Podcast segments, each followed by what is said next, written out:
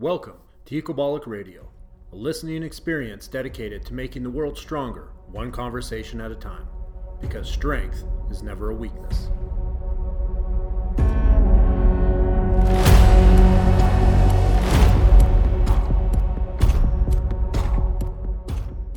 All right, welcome to Ecobolic Radio with your host Derek Woodske. In today's episode, I get to sit down with longtime friend and board certified physician Dr. Fionnuala McHale. Dr. McHale resides in Dublin, Ireland, and she's worked with athletes at the highest level, including UFC superstar Conor McGregor. But in this episode, we're going to really break down her passion for functional medicine, her own athletic career, and how being a functional medicine doctor has allowed her to reach epic levels of human performance in her own training, as well as success with clients through proper nutrition and programming and psychological well being. Without further ado, Dr. Fionnuala McHale. All right, so it has been forever since we got to talk um, in person, and it seems like our paths have crossed a million times up to this point. I was thinking about this earlier. We have known each other for almost a decade. That's for sure. right? and so, and uh, and so, how I knew that it had been that long was I got a Facebook update as we usually do and it was from Halmstad, Sweden, when oh, yeah. yeah. when you guys found my missing ball cap and did a photo shoot with it, and then sent it to me like ransom. So Fionnuala, yes, welcome to the show. Blarney Stone issue. Did you kiss the Blarney Stone? Yeah, that's exactly it. You'll never forget that. Well, and, and you know what's funny is we were. Uh, it was that was the same trip where Oh, and I hope this doesn't get me into trouble. So that was the same trip that uh, a girl from Norway had asked me to go for for a drink, and uh, so I went and I had a, uh, you know, whatever. We had a drink, and I was walking her back to her hotel, and I ran into you guys on the street, right? And uh, and so I got so distracted by you guys that I sort of was like, "I ah, yeah, check you later, chick." As she like went back to her hotel room, and I think your exact words were, "Well, don't you want to walk her to her door?" And I'm like, "I'm like, nah, I'm good. I'm good." oh God, I remember that. That was a fun trip. That was a good trip, and that's that's sort of where our uh, our relationship started in a in a lot of regards, and we've stayed in touch off and on ever since. So. Yeah. With that being said, um, give us a, a short rundown for those that'll be first introduced to you in terms of how you got started in what we think of as the general fitness industry, but also the fact that you're a medical doctor and you were an athlete and you're all these things. So just give us like the five minute intro to Fionnuala McHale. Awesome. Well, I guess I started out studying medicine uh, and I was studying actually at the time when I met you doing the PICP one. So um, I, I, graduated in 2010 in Trinity College in Dublin. Um, but I guess prior to that, I had started, and I suppose around the time that I met you, I started to study functional medicine, and obviously became very passionate about that, largely because of, well, initially because of the impact on my own health, but thereafter, you know, just very passionate about the study of it itself. Um, and so I've pursued that route ever since. Um, and uh, I love it obviously. um, and I guess career-wise, I've worked with a variety of people, from people with chronic diseases um, to people, I suppose, looking to optimize health. So you know, to to maximize on on on factors in terms of sports performance as well. So many athletes over the years. Um, and again, lately, well, I suppose not so much lately, but the IV therapies has been has been a, a, factor too in, in the career.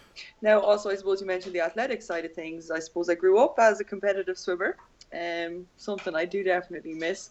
Um, and through yourself, and I remember Ryan Fen- Fenley, I think it was at PICP too. Yeah. And we were doing the one RM deadlift, and I just remember you guys really encouraging me to do powerlifting. and that guy. And so I went I went home after that course. I think it was in Southampton in the UK.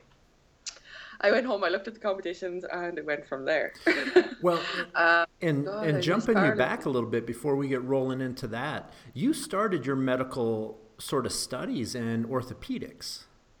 Yes, I did. So after I did my internship, I went in to do orthopedics. Yeah, for sure. So that was actually kind of the route that I was. I guess it was a toss up between would I pursue the surgical side of things, or would I do the functional medicine?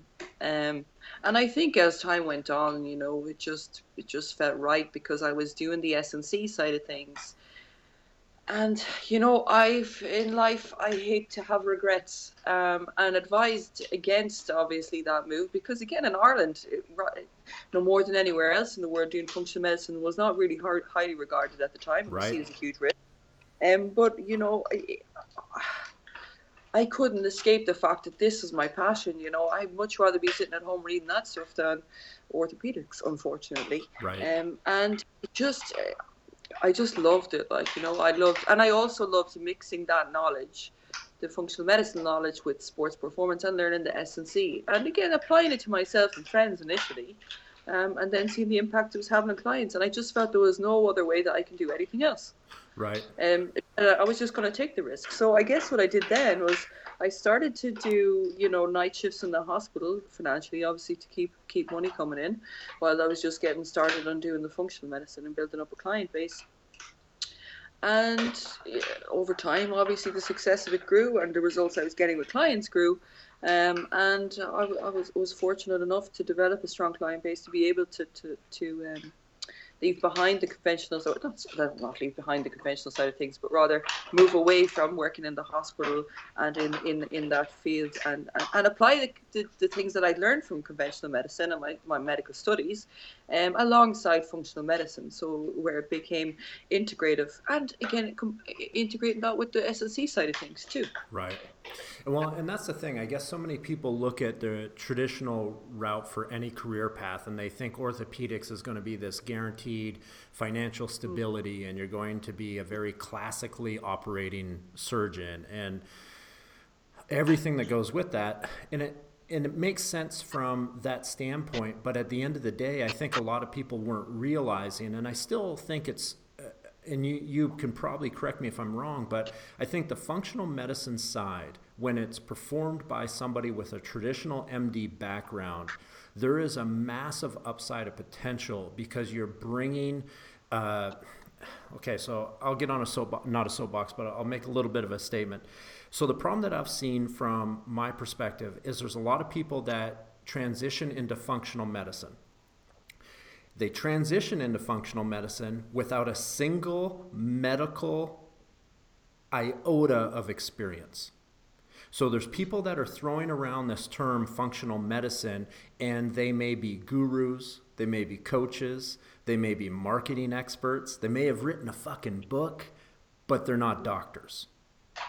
And there's a large number of those that have inundated the mainstream aspect of social media. So they're giving significant amounts of information. And and you can remember this from when we first met that they would use terms like prescription for everything. Supplements were this is your prescription. Your training is a prescription. Everything that we're going to do in the fitness side of life is termed prescriptions and loose medical related terms to try to make it sellable but when people like yourself made the transition out of what we think of as traditional medicine, because you know we're very Western in our mentalities, into what you're going to talk about is functional medicine, you brought a whole nother level, in my opinion, of expertise and understanding to a subject. And a lot of people that were full of shit, you come along and you're like, well, let me clarify that because, from a scientific standpoint, what you're saying may not exactly be correct. And how much of a sort of a, a kick in the butt that a lot of these uneducated people receive when people like yourself come in and you're like, well, let's take this about a thousand layers deeper in what is really happening. Mm, sure. And I guess that that that that has been something that I've tried to. I, I, mean, I've been teaching, you know, functional medicine and, and, and teaching it to people who don't have the medical knowledge, and suppose effectively reiterating that all of what you just uh, touched on there, Derek, is is huge, you know, because there's one thing as well that people can't learn from a book, you know, right. you you can't learn experience with people, um, and that's something that's that's huge. Um, you don't learn like you, you can do a nutritional therapy degree or you can do geez, you can even study medicine without having ever interacted with a with a person or a client. And functional medicine is very much person centered. Right. Um, and again, being able to elucidate symptoms and signs from pers- uh, from a person adequately is is part of the skill too. And I guess what you what I suppose I would have noticed um, in, in, in such individuals as, as you described is is I suppose they, they seem to just really apply the same mindset as conventional medicine actually. Right. You know, and that okay, test results shows a X, Y, or B, X, X, X, Y, or Z um, so I'm going to give them X, Y, or Z supplements. So that mentality is the same as, let's say, somebody has, that we take for the sake of argument, depression. So number one on my list is SSRI. Okay, so as someone who does functional medicine, inverted commas, eh, they might give, okay, maybe I'll try some 5-HTP. It's still not getting to the bones of what functional medicine is, right. i.e., understanding the, the personalized approach to it. So, you know, well, okay, they may have these symptoms of low mood but what is the, the, the pathological process that underlies that? You know, is it a case that maybe they have a simple vitamin deficiency, or is there gut dysfunction, or is there an issue with the endocrine system? You know, what what exactly is it that's causing it? So is 5-HTP actually going to be uh, appropriate? Does that person have low mood, but equally there's features of anxiety, in which case 5-HTP may not be ideal for them? And in in in that sense, 5-HTP alone may exacerbate the symptoms because you're not given other support alongside it. So right. again that will depend on the individual too. Somebody may not need support alongside the 5-HTP. Most people will, but you know, the, the, the, these are all of the things that's part of the skill of functional medicine. That's, you know, not not just that's very difficult. There's no protocol.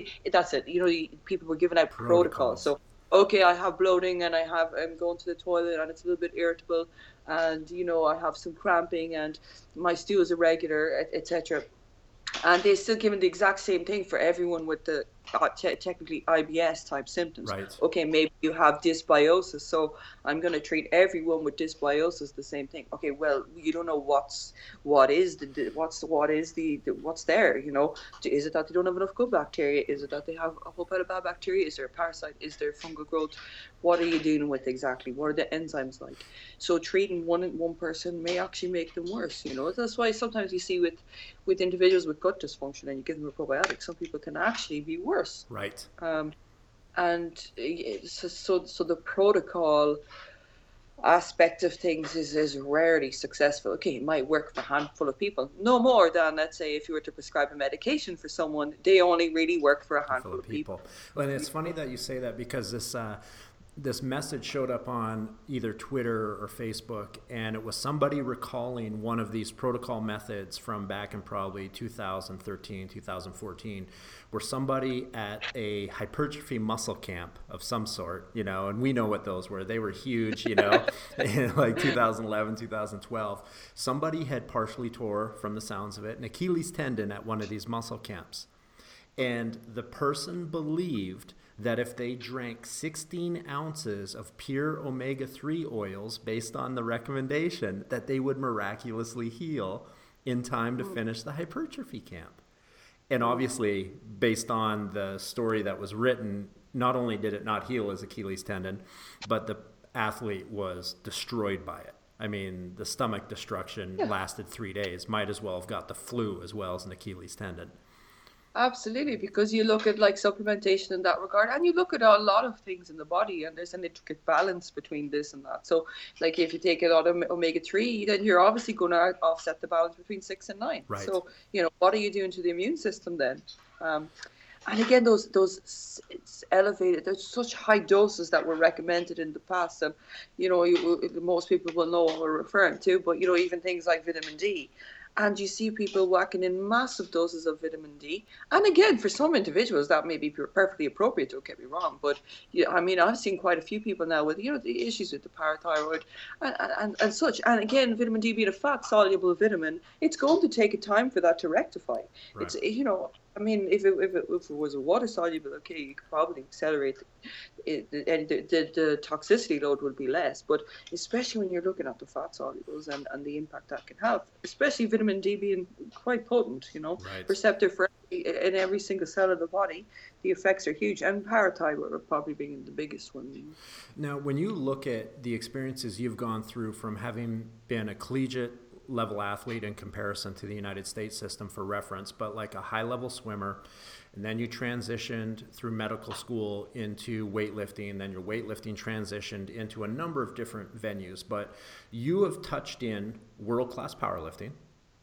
Hmm. You've touched into world class fitness competitions and you're now training for Super League, which we're going to get into in a second because I find it really fascinating. But the one thing that we've seen since the evolution, and the evolution from my perspective is an evolution that's been about four years, little less. I, am going to say it's maybe three and a bit.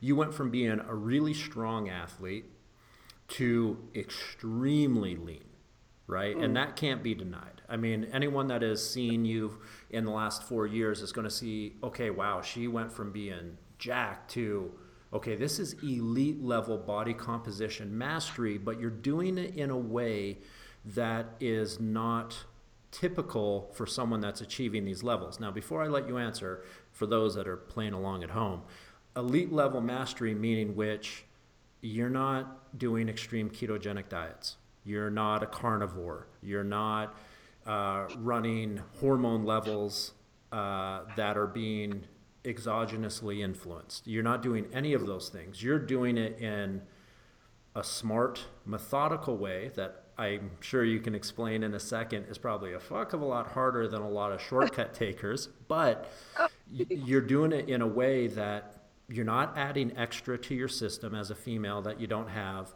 and even though you're methodical, it's not as radical as what I think a lot of people assume needs to be done. So, how did you figure out? Because I, I, think it's coming back to this functional medicine side of it is a big part of this. How did you figure out through your functional medicine journey, as well as your medical background, as well as your training and understanding, to be like, okay, this is how I can maintain what I can only assume to be sub 9% body fats? without completely losing the plot?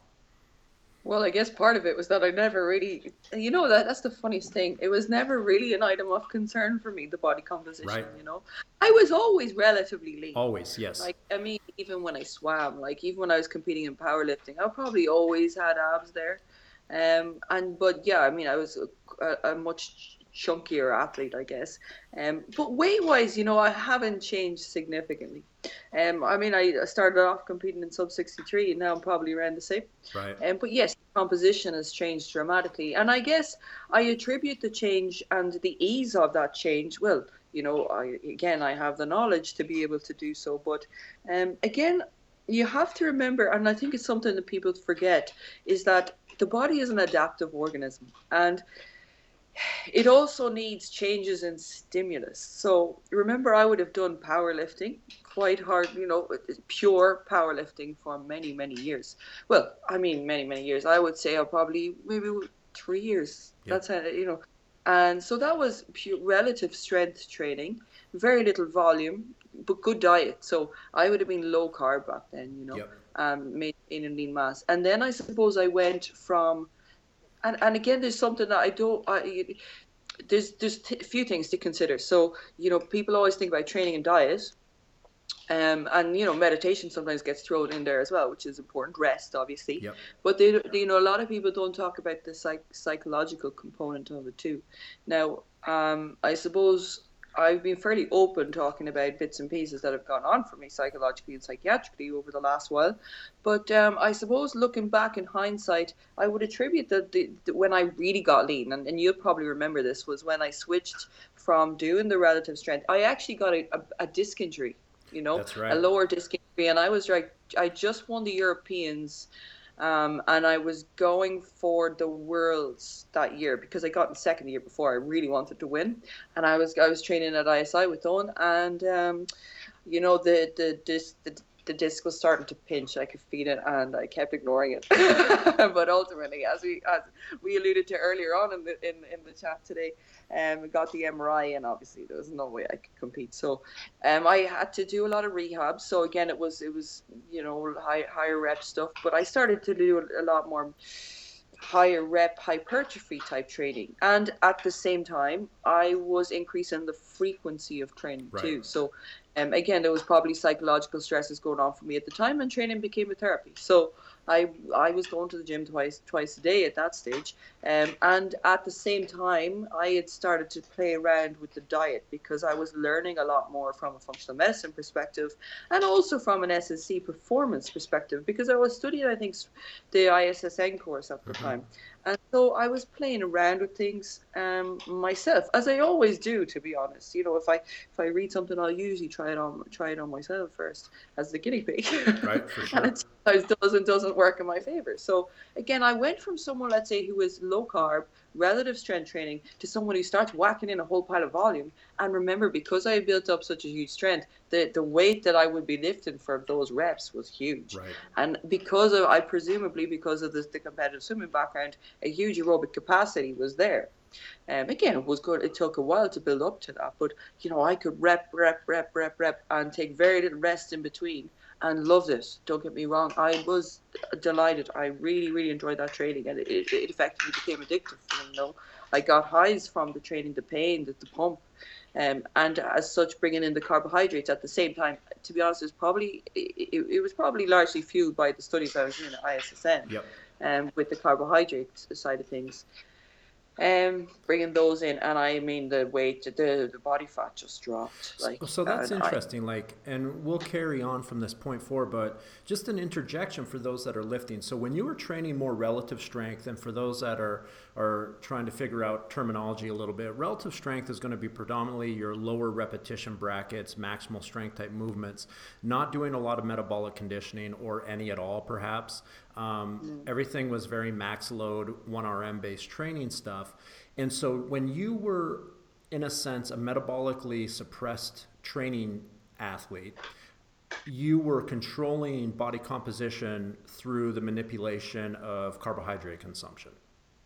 Would that be mm. correct? Well, that that's correct, but also I suppose at the time, remember, you know, I was guided a lot by you know my studies of Poliquin as sure. well. So you know the carbs are the devil right and um, i guess you know you, you get sucked into that very easily you know um, and and i did and to be honest i quite liked being low carb yep. um, is in terms of psych- psychologically I, I felt it was was beneficial and i guess like i was always lean even before that sure. you know it, even with swimming i wouldn't have carried a huge amount of body fat as such. Maybe on the legs, obviously, quite a bit, but.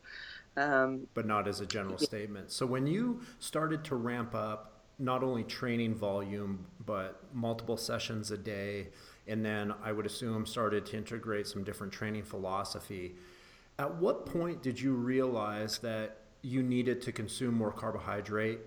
And when you started consuming carbohydrates in your training system, obviously you were a very clean eater. It wasn't like you were one of these if it fits oh, your macros no. people, right? You were very particular about what the nutrient was.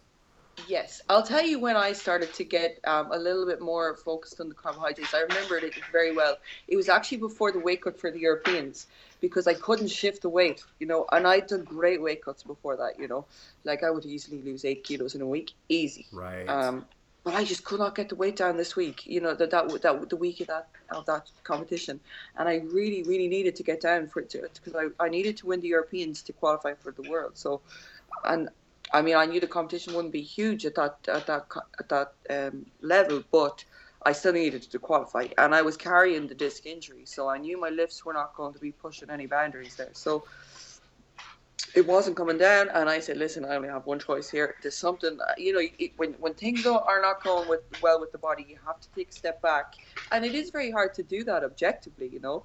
Um, but I did have to take a step back to say, hey, what am I? What is not going right here? Right. So um, I said, there's only one thing that I haven't yet tried. You know, I can try all the supplements in the world, and I don't think I was taking a huge amount of supplements at that time. Um, I was water loading, still wasn't really coming down, and I put in the carbs, just a small amount and all of a sudden the weight was dropping off that week. You know, right. I, I, it was dramatic, and actually that's probably what started off the. I suppose I started then to do more research. Why is this happening? This doesn't make any sense. Right. You know, why are the carbohydrates? And I suppose you think of the impact of low carb for so long on the on the thyroid, even you know, um, on on on the stress hormones and the amount of stress I would have been putting on my body. You know, like from the relative t- strength type work. And remember, I would never have been very good at rest. Still, right.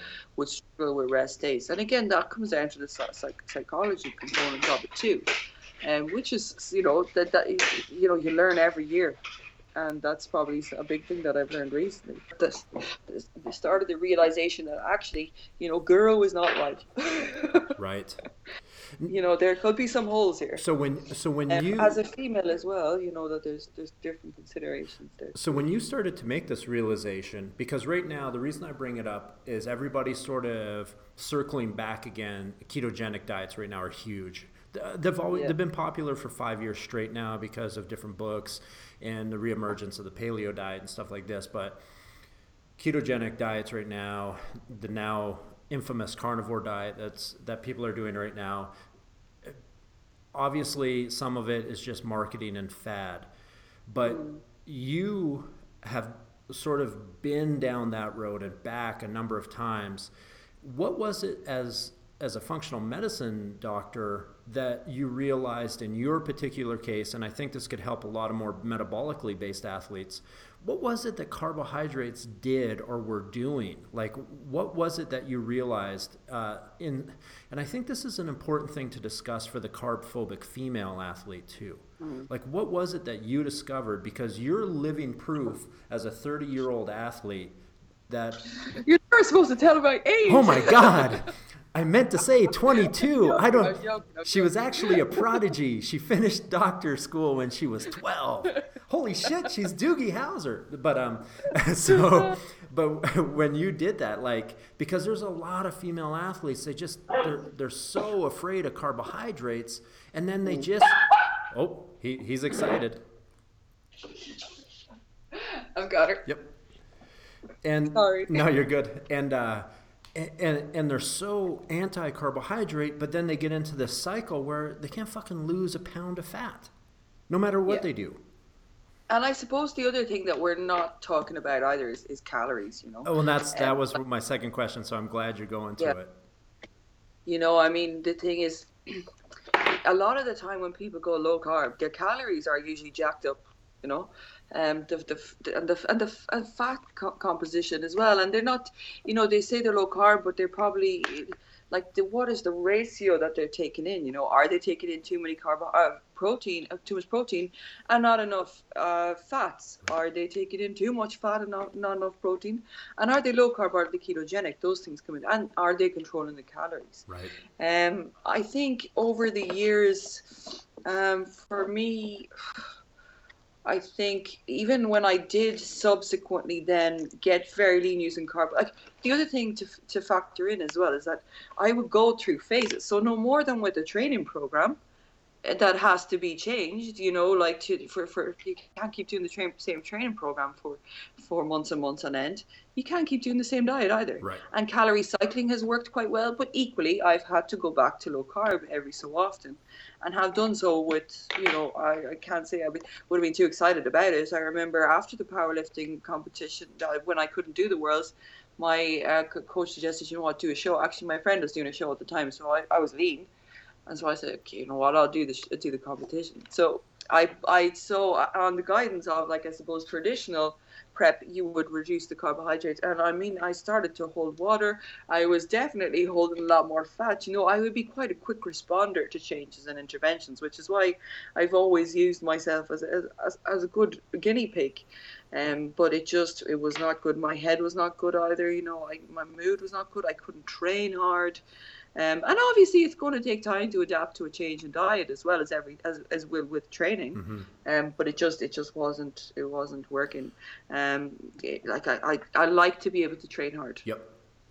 And it, the, the purpose of the change in diet too, you know, switching things around is, you know, you change the insulin sensitivity level. If I was to keep whacking in, I mean, there's times where I've got 300 up to 400, sometimes 500 grams of carb per day. In fact, sometimes the diet would be 70% carbohydrate. If I was to keep doing that, then, you know, I mean, they, they would get a point where I would, you know, I would start to store the fat. Right.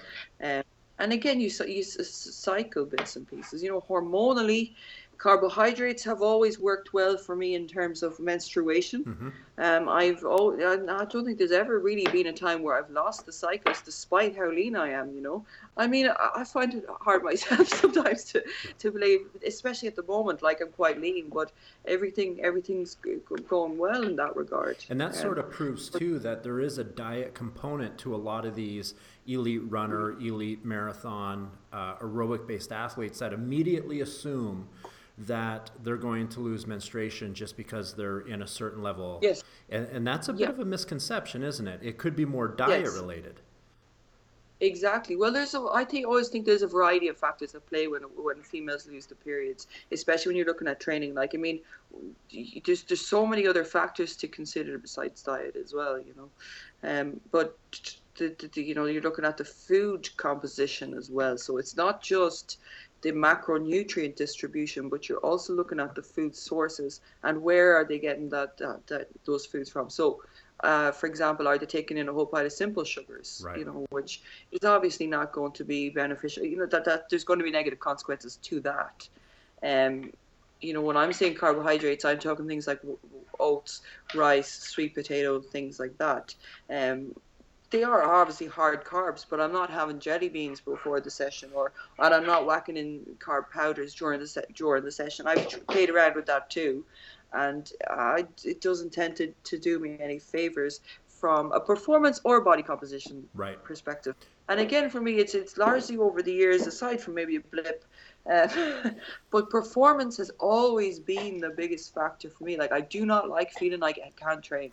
And the thing is, for a lot of, if we're not talking about females in particular here, you know, it's it's it's like I said, you don't know that something is not normal unless you've you've, you've gone outside gone of that. Outside. So females get used to, oh, I can't get, I can't make progress in the gym. Well, you know, are you training hard enough? Like that's the other thing. You know, I do train shit hard. Like, yeah. You know? Well, I was just um, gonna say take on a lot of guys in the gym too, and you know, I couldn't, I can't train that hard if I don't have the carbohydrates. I simply can't. I can't reach that place where you know I used to have the mentality, I still do to an extent. If I do, if, if I don't start counting the reps until I feel the pain, and I, I subsequently heard someone else say that, like some same famous bodybuilder. But, but I remember. A, if I don't get that pain well, you, and I don't pass it, then it doesn't count. That's that's a good point. I, had an uncle that's never stepped a foot in a weight room tell me when I was 11 years old, talking about lifting weights, that the only reps that mattered were the ones that hurt. Yes, right. Because what else are you doing? You're just going through the motions. Going through the You're motions. just maintaining effectively. Yeah. And probably it's not doing anything to the body. It's like it's the same by the same principle. Like you're you, if you're not feeling a bit of hunger during the day, then you're probably not going to be losing any weight, you know? Right. Like even if it's the ghrelin, the hunger hormone, and, you know, the, the, the, impact of that too. You don't expect to be losing body composition and feeling all great, like no huge amount of satiety. Like that, that's just not going to happen. You know, there is an element of, of suffering to, oops, to weight loss, you know, um, whether that's you know done in any fashion you know and isn't that sort of the hard lesson though that people don't want to hear and and yeah, they, would they want to hear what the guru says and says that you know, oh, it's it's going to be you're going to be able to go low carb, you're not going to feel hungry, it's all going to be easy, and if you follow my diet, you're going to lose weight, and it's going to be nice and comfortable. It isn't. Yeah. You know, training and getting results is not comfortable. It's not comfortable. You know, achieving great things, it, whether whether it's in the gym, whether it's in work, whether it's in life, is not going to be comfortable, and that's part of the fun of it too. Yeah, it is. You know, eh, eh. like I say to people, like you, you can't, like especially females as well. Like you know, I built up a resistance training background, consistently training for years. You know, and hard. I don't go if if I'm not able to train hard, I, I take a rest day. Right. You know, if I'm training hard. Yes, and and that brings up a really good point. I'm not able, then I'm not supposed to be there. and that's that's a big struggle I have with athletes, male or female alike. If they can go to the gym every single day, and they're always ready to go to the gym, and they never have a day where they're like, "Oh fuck, I don't know if I should be in here," they mm. are not training hard enough. Exactly. Now, don't get me wrong. I've had days where I'm like, okay, I kind of want to train, um, you know, and I'll go in. I'm like, I'm not really sure, but I'll go in anyways and see. And then you kind of know, you, like, I, I, will feel it straight away. I'll be like, let's say I do a bit of walking on the treadmill for five minutes to get a bit of, of heat into the joint, or I do some stretching. You can feel it in, in the muscle just not happening. Yeah, because like, there's a big difference. And you go home. You go home, but people don't go home, right? Because. there's a frustrating thing that I deal with and it's people that feel guilt for missing a workout. like hmm. like a real guilt. And it's like, okay, are you guilty because you're under training and you know it, so you have to train? Or do you feel guilt because for some reason you think that by missing a workout or taking a day of recovery, that somehow that's going to lead to a stall in progression? It only leads to a stall in progression if you have not been progressing, which means you have not been training. And when it comes to the female as well, you're looking at the psychiatric component too, you know, the fear that they're going to put on weight if they don't train that day, you know, that because of them, again, although I refer to calories, you know, the, the delicate balance there between energy input versus output, and that, you know, that they having that kind of mentality whereby, well, like yesterday I trained this amount of time and that means I burned this amount of calories. So I'm not going to be able to eat as much today because I didn't train. And oh, I better just do something because at least then I can eat the food. And there's there's that's a huge component. So looking too. at that component, looking at the psychology of the, uh, of the athlete from your perspective as a, as a doctor, as well as the perspective of caloric counting. Mm. Depending which one you want to tackle first, how interconnected are they? How important is caloric counting for success? But also, how do you deal with the psychology of somebody that isn't willing to maybe really take care of those finite details and think that they can sort of fix a hole in the ground by ignoring it right like they're they're not doing the the detail work and they think like you say well I'll just go and walk on the treadmill for 45 minutes to appease my guilt instead of eating really well and training like an animal. Yeah. So again, that that and again, that's where I apply the functional medicine side of things. And I can talk about this, you know, and I'm not sitting here saying I'm an angel. Like I've been there myself. Uh, for sure. So I can relate uh, hugely. Um, like you know, I referred to the blip. You know, I got sucked into into that too. Um, and I suppose it comes down to the, person themselves and and having somebody who is going to sit there and say no. Like you, you see a lot of trainers, and obviously, like you have to look at the fact that they're, you know, taking the client on for a session, and they're there needs to be someone who's guiding. You know, no more than I say a, a doctor can't treat themselves the, if an individual is going to be, especially if we're talking about an athlete here, and let's be honest, a lot of people now are doing athletic level training. They may not be competing, but like you see a lot of people are going getting PTs and they're, they're training at that level or at that frequency. And so the, the person that's guiding them is, is can, can have a huge impact on, on the individual, as you'll well know. And it can be hard to assess the needs of the individual. So, for example, as a doctor and as a doctor in functional medicine, the reason why it's different is because for my clients, they may not even need any nutrition tweaks, they may not need any supplements, they may not need a training plan, they may need counseling. You know, right, right. some having the balls to say that to the client who's coming for, let's say they're coming for, you know, oh, she's going to give me this magic training program, uh, or she's going to give me the supplement program where I'm not going to have an eating disorder anymore unfortunately isn't going to work. No. Um, you know, and I'm not going to be be able to, to you know, uh, my my job. I'm not a counselor. You know, I can advise them along that route. It, oftentimes, is, is that's, that's that's what's necessary. And I'm saying that as someone who has had to undergo counselling herself for a variety of issues and seen the benefit of that. Um, again something that I would have neglected. And like I said, it's it's a learning journey. It's a learning process uh, for all of us and like I said, I practice what I preach, and that was probably one of the factors of, let's say, the, the tools at my disposal that I was, uh, you know, I applied everything very effectively. Obviously, in terms of nutrition training and supplements, and you know, a little bit of a stab at meditation, and that's all I would call it. But you know, I decided, you know, what spirituality, that sort of stuff, or counseling, I don't need that. Like, you right. know but obviously, you know, you, you, you, you end up at a point where maybe maybe you do. Um, and the benefits of that for me have been huge. And as so, as seeing that, no more than when I saw a functional medicine person saw the benefit of that to myself, and then using that as another tool in my toolbox in terms of referral for the client. So, it, it, you know, that's it, it's a psychological, psychiatric issue rather than a new training program or a new a new diet program. Now, the, like counselling, like I said, for me was less, not much to do with the training or the, the, the eating side of things, and never really an issue.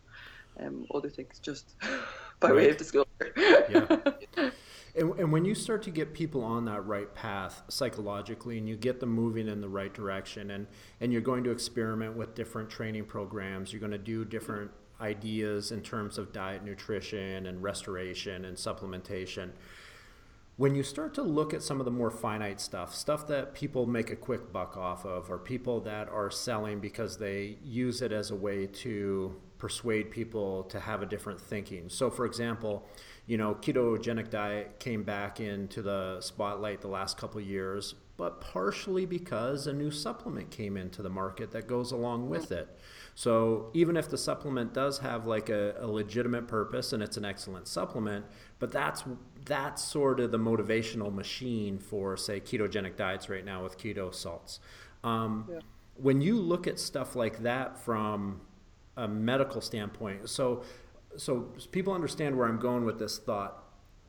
A lot of a lot of what the good doctor does is based on science. And science mixed with experience, with physiology, with everything that goes down that road.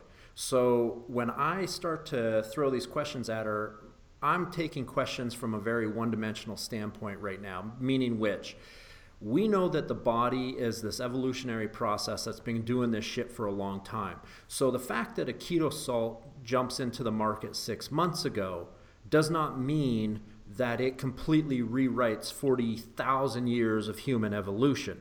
The body's the body, nutrition's nutrition, shit, shit, the way it's been for a thousand fucking years. So if I make a new supplement tomorrow, and I start selling it and tell people that it's going to completely change how human physiology functions and fat loss, I'm a fucking asshole, okay? So that, that's just the reality of it. It doesn't mean that a supplement's bad. It just means that there's nothing that's going to be created today that's going to undo our evolution. So, with that being said, how do you deal with that? Well, I mean, that's, that's why people come to me, I guess. right. You know, like, and, and the thing is, maybe that supplement will be groundbreaking for one individual at one point in time of their life, right. and that is that is the fascinating thing about the human body is, uh, you know, it, it changes. It, it, there's there's age is only is one factor. There's there's a variety of things that change in the in, in, in one person's life that influence the requirements you know there's there's you know supplements are just that you know and yes they can have huge potential to to one person at, at, but even within that one person at a specific point in time in life. Just because one supplement is let's say okay let's say for the sake of argument this ketogenic salt works amazing for one person and they get shredded in two weeks. That doesn't mean that let's say that's going to keep working for the rest of their life. It is purely not a ketogenic salt you know? Right right. It, it, you know so the, the, and what's going to happen to the metabolism it adapts to ketogenic and eventually there's going to be implications potentially on the on the hormonal system, the endocrine side of the system, the you know the gut. How how is that affected by it? You know, what's the fiber composition of the food? Things things things like that. So there's so many different avenues to consider, and it's like I said, it's the same way as there's no perfect diet for anyone, and that's where clinical acumen comes in because you need to be able to identify what's appropriate for that person at that point in time. And again, there's even it's not just alone the calories, it's not the macronutrient composition, it's not the micronutrient, it, the, the micronutrient side of things too, supplements, but also you know the, the where are they getting the food from? Right. You know that, that's that people neglect a lot. Like you know, how big the, how big is that part of it? How big is sourcing of nutrition? I think that's huge, you know, especially nowadays, like and and and rotating foods, you know. Like I was listening to a podcast like Eric Serrano did the other day, you know, and he was saying, you know, that like effectively, like if you look at the hunter gatherer, you know, let's say they went out and they hunt for a deer and they have their supply of deer, but then there's no they they don't get anything for let's say another two weeks or so. So they're kind of living on the venison for let's say two weeks. And if they find a nut on the ground, they find they pick up the nut and eat that. Right. Um, and the next week they don't have any venison, so they pick up turkey. Now I suppose that that that principle is something that I would apply hugely. So again, variety of food. And again, I've gone through the bodybuilder stage of chicken broccoli and all the rest, and and, and, and that's not ideal for, for anyone, you know. Especially you're looking at food nowadays, like chicken are trying to avoid, if anything. No um, kidding. Yeah, I mean, I try to, if you can, turkey is probably more ideal. I tried to get like plenty of uh, venison. Now we're lucky in Ireland, obviously the, the beef quality is quite good, yep. but lots of fish is something that I've incorporated recently, and I would have to say probably the state I'm in at the moment, again, it's probably the best is, is condition I've been with the, the best strength. And again, I would attribute that to really honing in on all of those bits and pieces because I've had to. Um, again, because you are like for people that are listening and will see your images, they have to understand this because you are a natural competing athlete. Yeah, and, that's what I always. I, that's why I've said, you know. But at the same time, I'm not going around eating shit either all day long. Yep. You know, like okay maybe one day or two, like if if i eat a like okay don't i of course i love donuts and recently i did have donuts and i didn't feel so good afterwards you know right. um, and so those things for me like it's more important for me to feel good you know in a day-to-day basis like competition is all well and good but i'm i, I always have been more about the process yeah. and, and and you know because i have been in bad uh, dark places personally um emotionally psychologically i don't want to feel like that anymore so our, right. our, our so I will do whatever it takes to feel feel that good. And if I need to eat well to to be able to get the most out of my training, to not feel sluggish, then I will do that, and I feel the benefit. Like I mean, you see, you know, yes, I'm natural, but you will see the things that I do is not something that everyone is going to be doing. Like I mean, I'm juicing the turmeric. I chop up the turmeric and I mix it in hot water as well as cold water. Like I get all of those things, and I make an effort to do so. You know, well, I put herbs and spices and things like that. You know, and people will say that's extreme and it's too much, but it's not. If if you're really that's that's what it takes, unfortunately. But, and the training, I mean, I'm tra- I train hard. Like. But is it extreme when the alternative is shortcuts and pharmaceuticals? Absolutely. Right. You know? So that to me, you know, and people know this that listen to the show because I'm getting older. I do take HRT, but we're talking about people that are taking all like the fucking kitchen sink, taking. Oh my like you see girls, they take like men's doses of anabolics. Men, men's doses of anabolics. One of the best quotes I've heard in a long time was on Ben Pakulski's podcast with Dr. Eric Serrano, and and he's one of your mentors in the medical field, and and he made a, a comment that he's never seen a physiological improvement over 600 milligrams of testosterone a week. Yes, he, I saw that podcast. Yeah, and he said that you know all the negative health consequences follow suit and here's what's crazy. So, as a guy that, you know, I'm 40 years old, and when I listen to 600 milligrams a week, that's shocking to me. yeah, I think he referred to higher doses than that. Yes. So, the fact that he then went on to talk about people that were using what sounded to be about uh, 100 times that dose a week. Roughly, you know. So and uh, and Ryan Family, who was on the podcast, you know, a few weeks back, had a client die, a young guy die before he could uh, have a conversation about these extreme dosing. So we got people that are willing to inject themselves with extreme doses of pharmaceuticals, but they won't take ten fucking minutes to juice some turmeric tell me about it. You know, I, I was speaking to a guy the other day, and as he's not an athlete as such, but you know, he was asking, "Oh, will I take this? Will I take that?" And I said, well, well, what's the diet like? He's like, oh, I don't like dieting, you know. Right. It, what's the training like? Oh, I'm not really training. Like, I'm going on holidays. And If you're okay, uh, yeah. so you want to take a bit of Anavar. So. yeah, take Anavar. Anavar, Anavar and Sustanon and Big Macs, right? Yeah, and a bit of Clen as well. Yeah. take some take some Clen so I can eat those pizzas. I don't like dieting. Like, then, come on, like that's ridiculous. And they don't even consider because, and you know, I think I have to say, it's probably largely like propagated by the social media side of things. People are just so used to this quick fix, and especially okay, whatever about the male side of things, the female side of things is terrible because you see oh, you see girls like they post up and they have a flat stomach and they have, you know, you can sort of see the abdominal muscles, but they have no physique, so there's no muscle there as such. No. So all they're an expert in is being able to cut calories, and that in itself is com- is completely different to, like you know what I suppose is fitness. You know, fitness is health and fitness is performance and being able to do stuff. It's not just going to the gym and doing a few, you know, fad exercises for the glutes and you know cutting calories down to 800 per day. Right. That's that's easy to do. To be honest, like yes. it's easy to show the abs, you just don't eat anything. Yep. Um, and and you know then you see people on there they think they, they expect to be able to get this type of body by doing stupid whatever exercises they seem to be doing to, to, to get that type of body um, and, and, and eating no, no food but for most people hormonally you know, unless you're the Instagram model sitting on a beach in South California, you know, getting the sun and resting all day long and really not doing a huge amount, then it's very, you know, your nice tan always helps on the photos. Yep. Um, you know, it, it, and you, but you're the person who's working eight hours a day, nine to five, sitting down at the desk all day as well, which is another factor, the, the, the, the basic energy output per day then you, that that's not something that's promoted for fitness or health you right. know the, the health component is often neglected and that's what you see too. People don't people don't care about health anymore actually. No, no you know it, it's just like um, what can i take to look like this? And that's you know it doesn't matter. Okay but there's a side effect profile here. I don't care i'll take it. Yes. You know yeah, they think the side effects. But you also forget that you, even if you do take a bit of gear, then you're still going to have to do the other work around it. Like it isn't going to magically happen that nope. way either. And then what happens? They become frustrated because they take their Anavar and it doesn't do anything. Oh, so I have to take something else as well. Yes, the Anavar wasn't strong enough. When what yeah, the problem was is yeah. And at the end of the day, their their habits, their mind, and their work ethic work ethic exactly. were what wasn't strong enough. Like that's that was what was weak. What was weak is them, not the drug. And so yeah. when you make that transition, and athletics has always been the underlining motivation for you, and for people that are listening, hopefully they'll jump on. Aside your, from flip.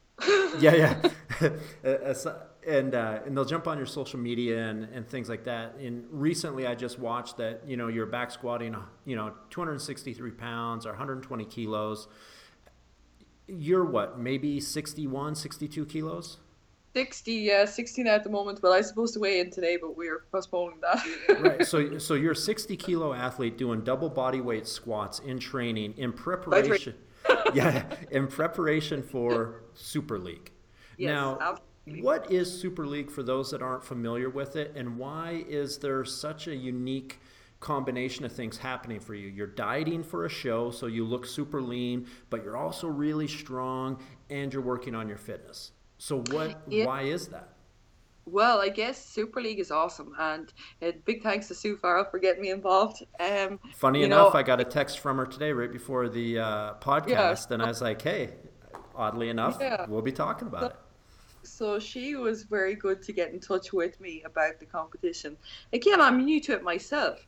Um, now, the, there's there's different components of Super League, and you know what attracted me hugely to Super League was the fact that it really is a, an athletic you know, they, they, even the terminology is great. You know, super league, superhuman, and it's really all about building this great body. I think in terms of you know, as people say, great body, it sounds like an aesthetic component, but rather that you know, there's there's so many aspects of, of human performance that are integrated into the into the into the competition side of things.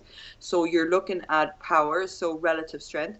But what I really like about it is that it's the three RM rather than the one RM. So let's say you're not for someone like me at my age I don't particularly want to be going to one RMs because I've been there in injury and I don't want to go there again. Sure. Three RM is that bit safer. And I also feel like it's a much better measure of strength for individuals because, you know, uh, there's so many things that come into play with the one RM, you know.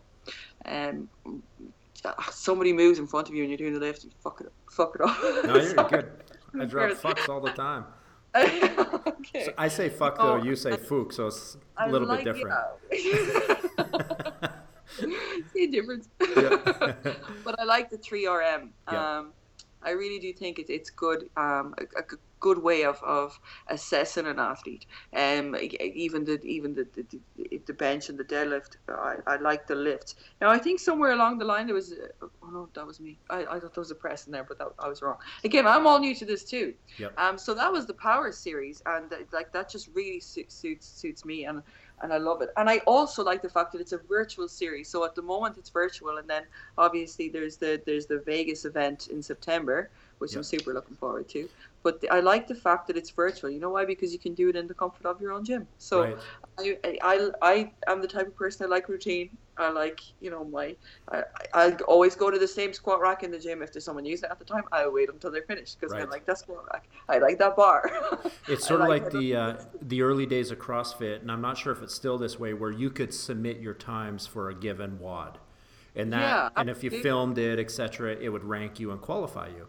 There's yeah. something very logical about doing it that way. Especially in this day and age. Yeah. Like you can I, get to the championships eventually, and that's important because people want to meet the people they yeah.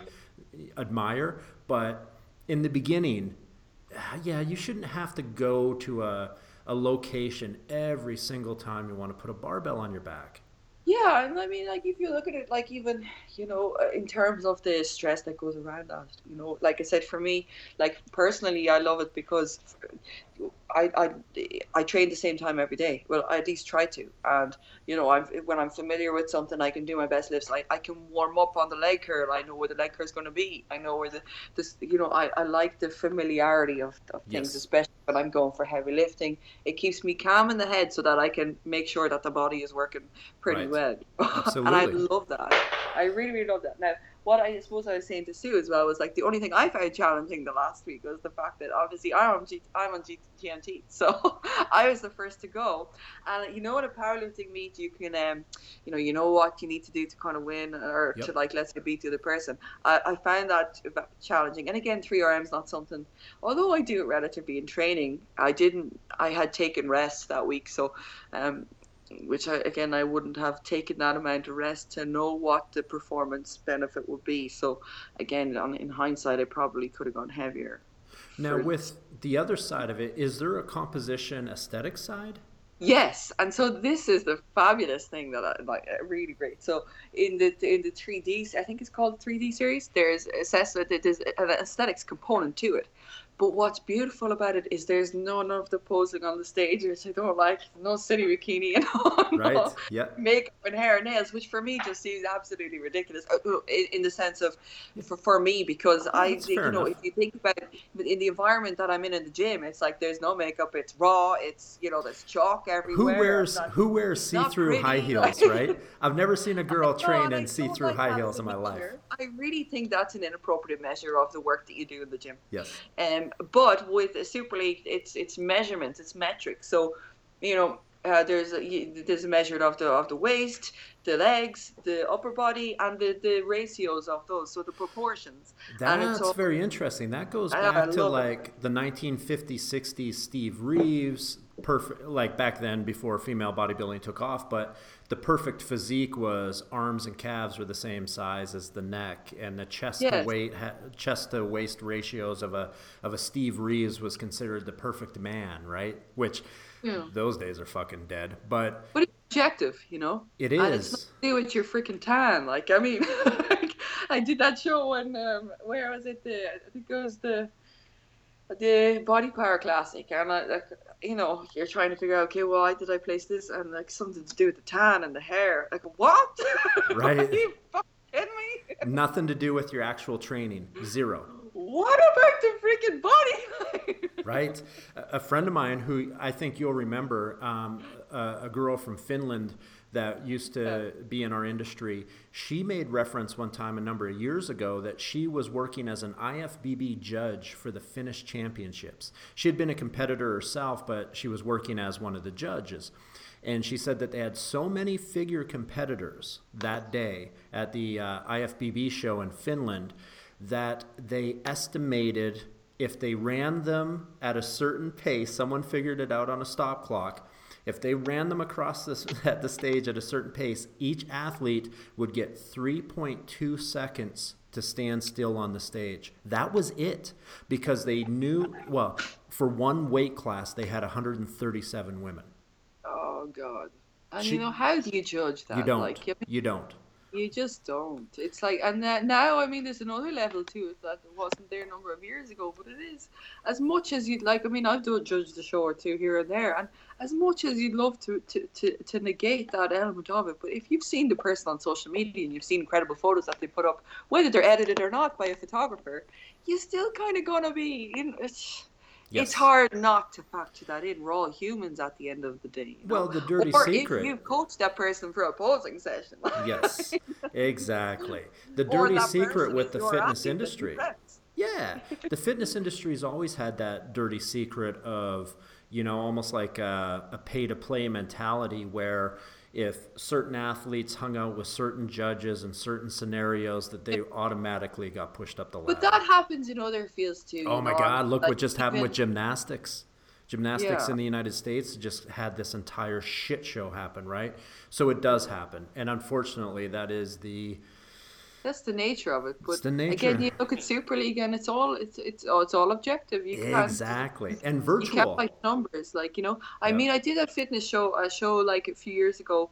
Uh, something I loved as well. It was it was physique and fitness, but the physique was still assessed objectively, and I think the critique was my quads were too big and I looked too jacked. Like okay, I th- or I, I was I, I looked too lean and jacked. Like okay, I thought that was the purpose of it that you could show that you can give stage condition and uh, perform. Like I mean, I'm still the, the, the, the event itself. It was all on the same day, weighing weighing the posing and the and the reps. I think it was reps for time. So to be able to produce stage condition and then perform, which I did, Yeah. you know, like how am I marked down for that? You know, And it is. It becomes way too. bit bitter about that, but Absolutely, because it does become so subjective, right? Whereas, you know, so you can't really lie the figures. If the person has a that waist hip ratio, then that's it. You know, and I think that's amazing, and that's the sport. Yep. You know, It is because now you have metrics. Anytime that you have, and obviously I came from a sporting background where everything was black and white. Hmm. There was zero emotion in my sport. It did not exist. The emotion was your competitive spirit, not anything else. And and so for me, whenever I struggled with sort of the psychological rebuild of an athlete that had a subjective loss, right? And that's a that's a tough thing. No one ever talks about that. How do you put back together somebody that did it perfect and still was told they didn't? That's a fucking kick in the face. and, the impact on psych- psychology, you know, huge. Like brutal, brutal. because you know, you- bodybuilding as a sport, I think, you know, or, or bodybuilding as a training method, I think is fantastic, you know. And I still use uh, certain Yes. bodybuilding uh, techniques because you know what, like if you look at, at the sport as well, as symmetry, proportion, and it's effectively hypertrophying trophying the muscle tissue. And Yep. you're often working at the really small muscles and Mhm. isolating them. it's you the know, and for me that- right? Yeah. Yeah, that has been a huge part of my training, still is, you Yeah. know. I mean, even though you might see me doing heavy pressing or, or, or you know, heavy squatting, like, I mean, something I've incorporated like the Serrano press is really small, small, uh, small um, movement, but it, it's, it's, it's, it, that has helped me hugely with, with the bar, the upper body, you know. Yep. So working on a little bo- bodybuilding effectively in that regard, I think is great. And you do, you know, I used it when I was injured because it was something that really helped me. And I would, you know, in terms of like rehab, you know, rehab is effectively hypertrophying the tissue that's weak. One hundred percent. That's what I always tell people. Anyone that thinks that there's no place for specific hypertrophy is typically the same person that also doesn't know how to truly rehab someone back from an injury. Like I was even doing the external rotation and the trap three raises from PSCP one. yeah, yeah, right. You take it back because But it- there's value there, you There know. is. They're tools. It, it's um hypertrophy work is just bulletproofing of the system to some degree. Now, if all you do is hypertrophy work, yeah, you lose some function and you and you lose that side of the paradigm. But with that being said, you also don't rehab an ACL with overhead snatch squats. So there's a place for everything. Um, Equally, I suppose with with females and getting lean too. You know, you, you see the girls they decide to do the show, and this kind of goes back to maybe what we were talking about earlier too. Is you know specific isolation and bodybuilding work. You know, they go into the gym, they just train the glutes for the stage, and actually, I do think you need a certain amount of compound lift for overall. You know, to, to get that lean because you know what, like the hormonal response you get from doing a heavy squat or heavy heavy deadlift or heavy press. Okay, maybe not so much press for for for stage, but you know those big compound moves are what gets you lean. And again i would say that i would attribute that to me. I mean i could do five by five and i know i'm gonna that, that that's enough to keep me lean. I don't need to do a bit of cardio like you know. Yep.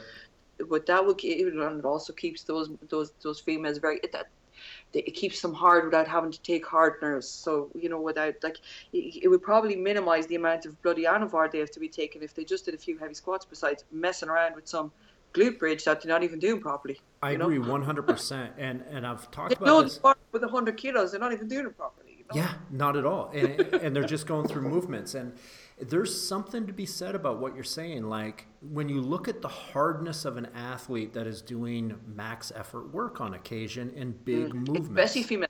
Yes, when, like you, when you get that female sprinter that's got that 315 back squat or the 380 trap bar deadlift running track at University of Texas, there's just a different look to her than what mm. people get trying to build the same glutes and hamstrings on laying sideways on a leg press every day. It's much denser tissue, you know. Much, can much denser. diff- It's also a much different tissue than you see on someone who's inflated on a load of gear. Yes, you get that real. There's no quality to the tissue, you know. There used to be uh, an old sensei uh, from Korea that my buddy used to work with, and he used to, and he didn't know the science of it. It was just his explanation in his elder years. But he said that you can train a muscle and it looks like it grows from the outside in, or you can train a muscle that grows from the inside out. And what he meant by that is people that did these hard, heavy, manual style lifting. That's what he felt grew the muscle from the inside out. Nice. Nice, right? so basically, um, I was just going to transition us anyway into some closing thoughts. And what I wanted you to sort of break down for people that are listening is the pros and cons. Um, so basically, the one thing I really wanted to get like a doctor's perspective on that has a lot of experience from both the athletic side as well as the uh, medicine side is IV therapy, high dose vitamin C, and some of these other things, and what the pros and cons are. Hmm. Well, I suppose I've used them quite a lot over the years, you know. Yep. Um, again, starting off, I mean, how I got into them initially was with uh, some of the UFC people here, you know, um, and using the in in that element, as, particularly for weight cuts, you know, when when the individuals were quite depleted nutritionally, and intervening with the um the, the IV infusions at that point to let's say you know replenish deficient stores, and I suppose by seeing the impact it was having clinically on the individuals, the athletes as such, it, it allowed me to learn a lot. So again, simple, you know, again initially was just a basic Myers cocktail, Yep. um, during cutting week, both I suppose at the start of the cut or in the middle of, let's say, um, and then after after weigh-ins, and so that gave massive improvements to people um, and different improvements depending on the individual. So, of course, if you whack in a pile of nutrients to someone without having any prior testing as such in terms of their metabolic capacity or you know what their nutrient levels are to begin with, um, the response is going to be mixed. So, let's say someone may be a little bit more magnesium sensitive than others. Um, other people may have genetic polymorphisms, so you, you know, like by giving them a huge dose of B vitamins, they, they're going to see a huge difference to someone who, let's say, already has decent levels and doesn't even, you know, is not going to benefit hugely from a whack of IV nutrients. Or even some, you know, most people are deficient, let's be honest, but the doses that are going to tweak in that regard will be different. Now, again, using the the infusion, I, I suppose, gave marked improvements in terms of mood for, for, for those individuals. You know, you're depleted in cutting week and you put in a lot of, you give in nutrients that are otherwise deficient, and people were noticing, you know, elation. Um, especially if they're quite depleted. Now, when I carry that over to general public, and Yep. again started trying it on myself, which I had never done prior to that, um, I, you know, you, you see differences as well. So what you see in general public is some people won't notice any difference, and they tend to be people who, let's say, wouldn't be as good with nutrition either. So they wouldn't be as in tune with things like changes in energy levels, changes in sleep patterns. That you know, but people who let's say are in tune with what's going on physiologically were able to give me really good feedback on how they were feeling, depending on the doses. So again, things like uh, improved energy, obviously one. Um, the role of it for people with anxiety. So again, people would find that let's say stress, stressful situations that might otherwise otherwise precipitate anxiety or panic, started to report that let's say they didn't react in the same way to that stressor. So, you know, let's say it was at work, you know, they tend to be able to cope that bit better. Um, similarly, you know, uh, concentration, mood focus, m- the majority of people will notice that that's improved. So when people... and then I suppose if you do have access to the testing, which again I started to, you know, once you do have the testing, it opens a huge amount of doors, so you're able to tailor the infusion and get very specific about it, and and that makes a big difference. And so the argument that people always give that when I bring this up because I'm a big fan of using the IV infusion myself. Um, with the amount of travel I do, I always have it done right before I leave and right when I get home, for example. Because I've, you know, with the 20 hour flights and what have you. And I find that for me, that is a huge boost to my system. I, I find that it helps me from getting sick, um, it helps me with a lot of stuff. But the argument that people always ask are, well, why can't you just get it from oral ingestion. And to a degree, you can, but what is the big the big benefit of going intravenous with the the vitamins? Well, I guess the first one is that you're bypassing the gut, which for the majority of people is dysfunctional. You know, most people are going around with some element of dysbiosis and intestinal permeability, whereby they're not absorbing a lot of nutrients. Equally, I suppose if we look at the nutrient composition of the food that we now consume, is quite poor compared to what we used to have. So our nutritional requirements are really not being satisfied, no matter how good the diet is. Right. Similarly, if you're looking at people who do our training and exercise, not just sitting on their ass all day, they have a higher turnover of nutrients. So their requirements are significantly more elevated. And if you, I suppose, you look at the the oral supplementation route, some of them are quite well absorbed. But if someone is impaired, they, they've shown that, let's say, even if you take a good multi-nutrient, which has the recommended dose and probably super optimal doses of nutrients, that even it's the, the uh, usually get about 30%, I think, is the figure offhand. Um, and again, so you take into equation someone maybe who doesn't have as as as as, as well functioning uh, uh, permeability levels, um, then you, you can probably reduce that even further. And you also add into the mix someone who's training, who has, you know, every cell is going to have a huge, you know, what, what are you using micronutrients for? You're using them obviously a huge amount for energy metabolism, and right. if you're producing more energy, you're churning more out.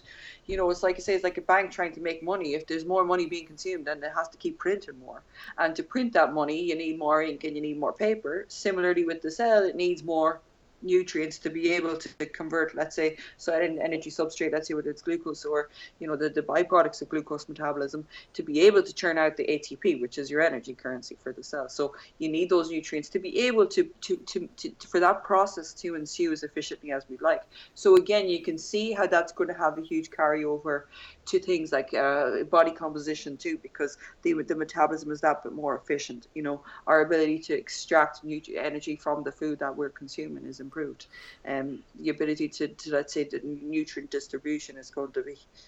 And so when you look at the stomach permeability as being a major factor, so when we look at that as a fundamental for almost everything in terms of nutrient absorption, how big, in your opinion, and, and this will be a little bit of a two parter for you, how big, in your opinion, is stomach health and permeability uh, play in somebody losing body fat? And if it does, what are a couple things that they could do in their own like habits, diet, or even secondary supplemental aspects of their nutrition that could heal the stomach to make it more efficient for them to make that composition shift?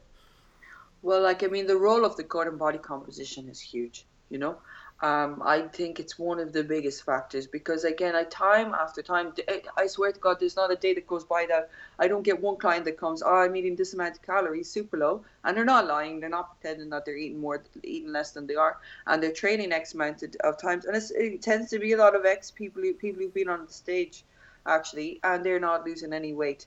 And there's a variety of things that that could be, but in most cases, and again with the benefit, again the other element that we didn't really discuss was testing. So yep. again, I have access to the testing, which gives me a lot of data to go on. You know, follow up testing too as well opens so many doors eh, being able to, to personalize medicine effectively. So the role of the gut in terms of body composition is huge. Be, you know, it, it, it, most people that come with that complaint, let's say they know they're not they're taking in very little calories and oh, like if you look at it on paper, it looks pretty good. Even the food composition might be good. They're not eating gluten. They're not eating dairy. They're not eating inflammatory foods. They're probably not even. You know, they usually have gotten the food intolerance test, and it comes back with everything's on. Even though they can't eat anything, so they might be eating, you know, a little bit of chicken, a little bit of rice. Yep.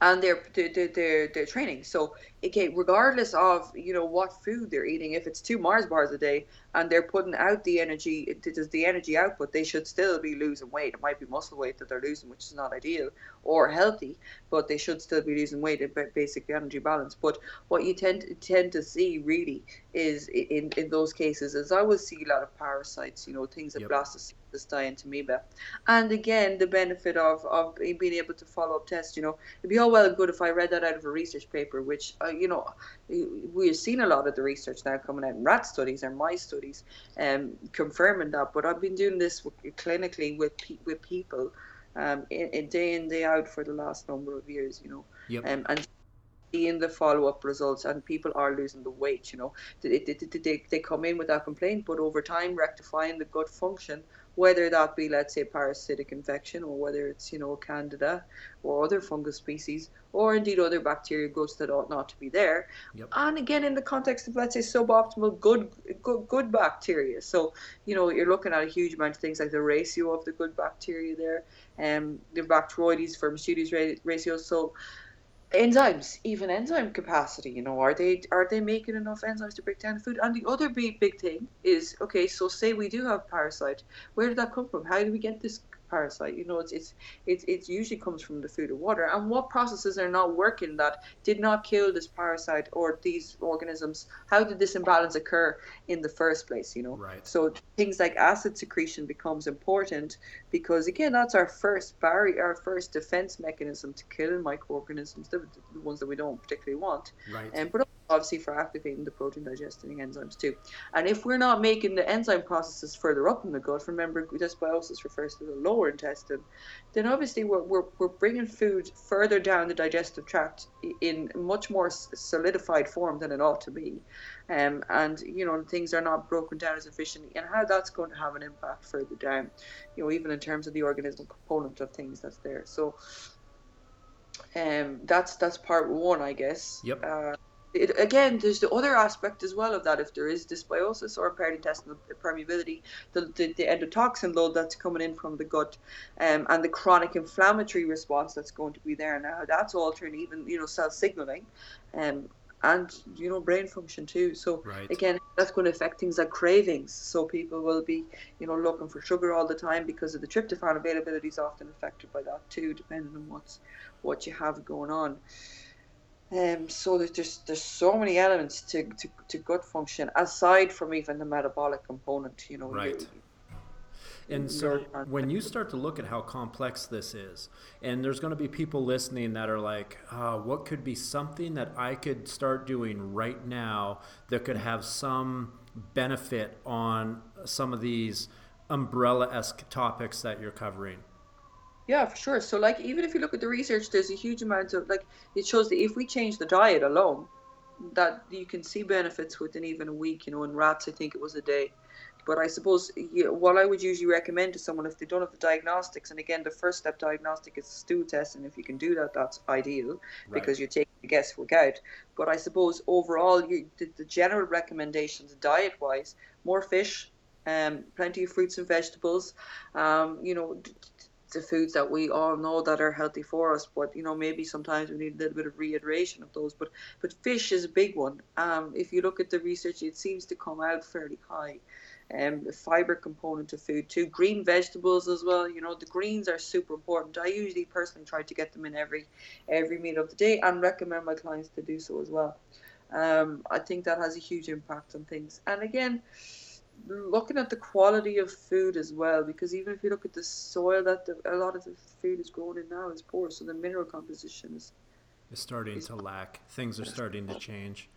Mm. But the, but uh, you know, changing the diet in that regard even uh, has a huge impact. But again, probably the carbohydrate load minimum, you know, specific to the individual's needs. Let's say is right. probably a better way than saying just low carb because low carb doesn't really answer you know, the question. Like yeah. if you, you have to look at different people as well, and something that we probably didn't touch on either is the basic, you know, activity level. What, what, what I can't remember the term offhand now. When you look needs, at... needs, need, non-exercise associated term, thermogenesis. yeah, um, right. I knew there was a fancy term there. Um, so you know that's that's another thing that, that you know if someone's sitting down at the office all day, then that's it prob- probably has a lot to do, you know, or, or let's say the opposite situation. So I'll take my own example as, you know, I'd be walking around a lot during the day. and um, I like to stay active, you know, even if I'm working, I try to do it standing up because um, I think that's a, has a huge performance benefit as well. And it's low level activity. It's not like going on the treadmill whereby it's probably medium acti- uh, intensity right. activity. But I find the low intensity walking around, general, you know, being on my feet tends to have a good good um, impact from recovery as well. You know. I think um, so too, and I think that's yeah. something that gets overlooked a lot is the fact that. Absolutely. You know, everybody says, you know, you can't out train a bad diet. That's common sense. But the other side of that argument is most people are not getting nearly enough daily caloric burn in their life exactly. Like one one session in the gym is not necessarily going to do it for people. No. You know, and also you have to remember as well as what is the person's goal too. You know, people get so caught up and they want to be strong, they want to be lean, they want to be, they want to lose weight. Like you know, is your program specific to that goal? You know, eh, whether it's food, you know, because especially the f- females they, they, they tend to want everything and they want it fast. Like I say to myself as, well, you know, in my, for me staying lean, like I like I still do go up in body fat, like you know, um, and I allow myself to do so deliberately. Um, right. I still always have abs, but you know, like if I'm doing relative strength, I'm going to be prepared for the fact that there's probably going to be a little bit more body fat coming on, and that's fine. Yeah, and it's natural. It, should be an yeah. accepted part of the entire process, right? It's it's especially um, for the female and the menstrual cycle. Like your sensitivity to carbohydrates changes dramatically. Like I, I will usually even change the change the loads, on depending on the phase of the cycle too, which tends to suit me better. Right. Um, and that's that's probably an entire podcast in itself yeah. is the manipulation right yeah and, and we may have to have that one because it's something that i even used to work with when training female athletes at the collegiate system is manipulating volumes and pattern based on the yes. cyclical nature of the female cycle month to month which is huge. Like, I mean, I always know if I want to get a 1RM, I do it on the first day of the cycle because that's when my testosterone is highest. And I, it's always, it's always spot on. Like last week for the Super, or two weeks ago for the Super League, I was so happy because my day one was on that day. right, right. And it's things that people don't think about, but athletes do. Weight cuts, it becomes important for the weight cut as well, you know. Uh, yeah, it's, it's, it's tough to cut weight depending on the, the phase of the cycle. Yeah, well, it's tough, but if you know what's going on physiologically, you know what tweaks to make. Yep, and you, you can adjust and you can manipulate. Well, again, probably a whole podcast in oh, itself. Oh, it'd be a, absolutely, and I, and I think it would be a, a, relatively popular one. So we may have to think about that in the future. And yeah, sure. we may do uh, we may do like a uh, one of the episodes I do is called the adult dose, which is a very specific. It, it's not a, a general conversation. It's more like, so we're going to talk about this one thing for 30 minutes, and, and okay. so we may have to we may have to crank one of those out. Yes, absolutely. But as we close up with uh, Dr. Fionnuala McHale from Ireland, Dublin, Ireland, in specific. Ireland. Ireland. Me and my Canadian hyper pronunciation of words like the Blarney Stone. The Blarney Stone. Um, so, is there anything just in closing in terms of people that may be interested in getting a hold of you, people that may want to work with you? What's the easiest way? And I'll put some of this in the show notes in terms of website, Instagram, etc. But what is the easiest way to get a hold of you typically? I guess through the email side of things, you know, I try to get through Instagram messages as much as I can. And yeah, I'm got a hundred thousand followers though. It's not. Yeah, but no, I'm pretty good lately, actually. yeah, yeah, that's true. yeah, Instagram like... is probably like out of all of them yeah, it's just the toughest to get through the messages. But I do, I do make an effort too, especially when I'm posting a lot of research stuff and people have questions. I do try to get back as much as possible. Right. I guess if people have questions relating to or pertaining to the post as such, it's probably better to put it on, put the question on the public forum because you know if I always say if, if you have the question, probably somebody else does. At least everyone can benefit from the answer if it's there on the post. On the you know, uh, someone, uh, a friend of mine, and I don't know if you follow her on social media, but Jen Widerstrom, who is one of the hosts from uh, oh. America's Biggest Loser, she does something really clever. And I noticed that Jen started doing it a couple weeks ago when she gets like a repetitive question. Um, and, it, and they're usually because it's an important one. It's why it's repetitive. A lot of people are uh, are struggling from it. Um, and hers are predominantly strength and conditioning based. Uh, she'll on her Insta story will post the question and then she will answer it in person on her Insta story. So, Right, okay. and, I, and that makes me think like if you're getting, you know, a health related question that's coming in a lot and you're like, you know what, I'll post the question from so and so and, you know, and be like, hey, thanks for the question. And then you do like, you know, basically a video you know, Yeah. you got to string together a few 10 second monsters, but you give, you know, uh, as much of an answer as you can give for that information. And, and it's funny because I normally don't notice stuff like that. Like I like social media a lot in some regards, but in, in other regards, I'm like, ah, I just totally cruise through it.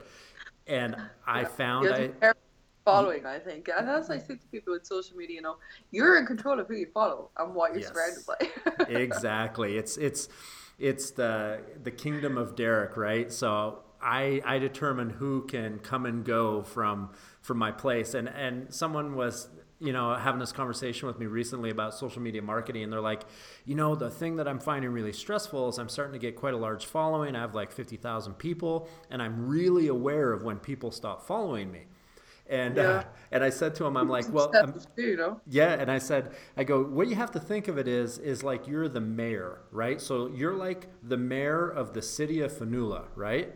Yeah. And like that. kind of, right? And so what happens with that responsibility is when you only had a community of 300 people, eh, a lot of them you know, a lot of them you've probably met, and for the most part, not a lot of people move out of town in a town of 300. But when you have a city of 50,000, or your case, a city of 100,000 people, people are moving in and out every day. Hmm, and, That's true. and it's like, so you can't really take it personal because somebody had to move out of Los Angeles. Yeah. Right? Exactly. Like, Like even I noticed like recently, like I suppose through through better influences, you know, there's less pictures of me with my clothes off. Whoa, hey, we're I- trying to build you, not break great. you. Come on, keep that under wraps. Yeah, yeah. There goes ten thousand followers right there. Yeah. Yeah. yeah, exactly. But it's uh, That flip is over. I, I fully understand what you're saying. Uh, a really good friend of mine has one of the coolest pages on Instagram, but it's uh, like a mountain guide page, and, and she's an Okay. athlete. And it's like, you know, she's like, you know, if I just posted a little more skin, right? a little more flesh, I'd probably have 10 times the followers. I go, true, but you'd also have 10 times the DMs, and some of those you can never unsee. Yes, Yeah. exactly. well, I won't keep you any longer. Is there anything you wanted to close out with before I uh, let you move Oh, on I with your think day? I just want to say thanks so much for having me on, Derek. It's a pleasure. It um, is my absolute pleasure. pleasure. Yeah, I'm glad that we were able to uh, make this happen. I'll, uh, and you got Junior. I got Junior, you know, and uh, it's uh, it's been really good to speak with you again. It's uh, it's been too long. Derek, as always. Um, I don't know if this will come out before or after Summer Strong, but I believe that you will be present this year. Yes, I will. I'm looking forward to it. Absolutely. So uh, uh, hopefully I'll get this uh, released early May, so people will know to uh, come and say hello to you in Lexington, South Carolina, when you come down. I might even lift. yeah, it's going to be awesome. I think you'll really enjoy it. So Yeah. thank you again for everything, and thanks for being on the show. Thank show. you, Derek. Thanks, Derek. All right, bye bye. Thank you for listening to Ecobolic Radio. For more information about upcoming guests and episodes, please follow Derek Woodske on his Instagram or at derekwoodske.com.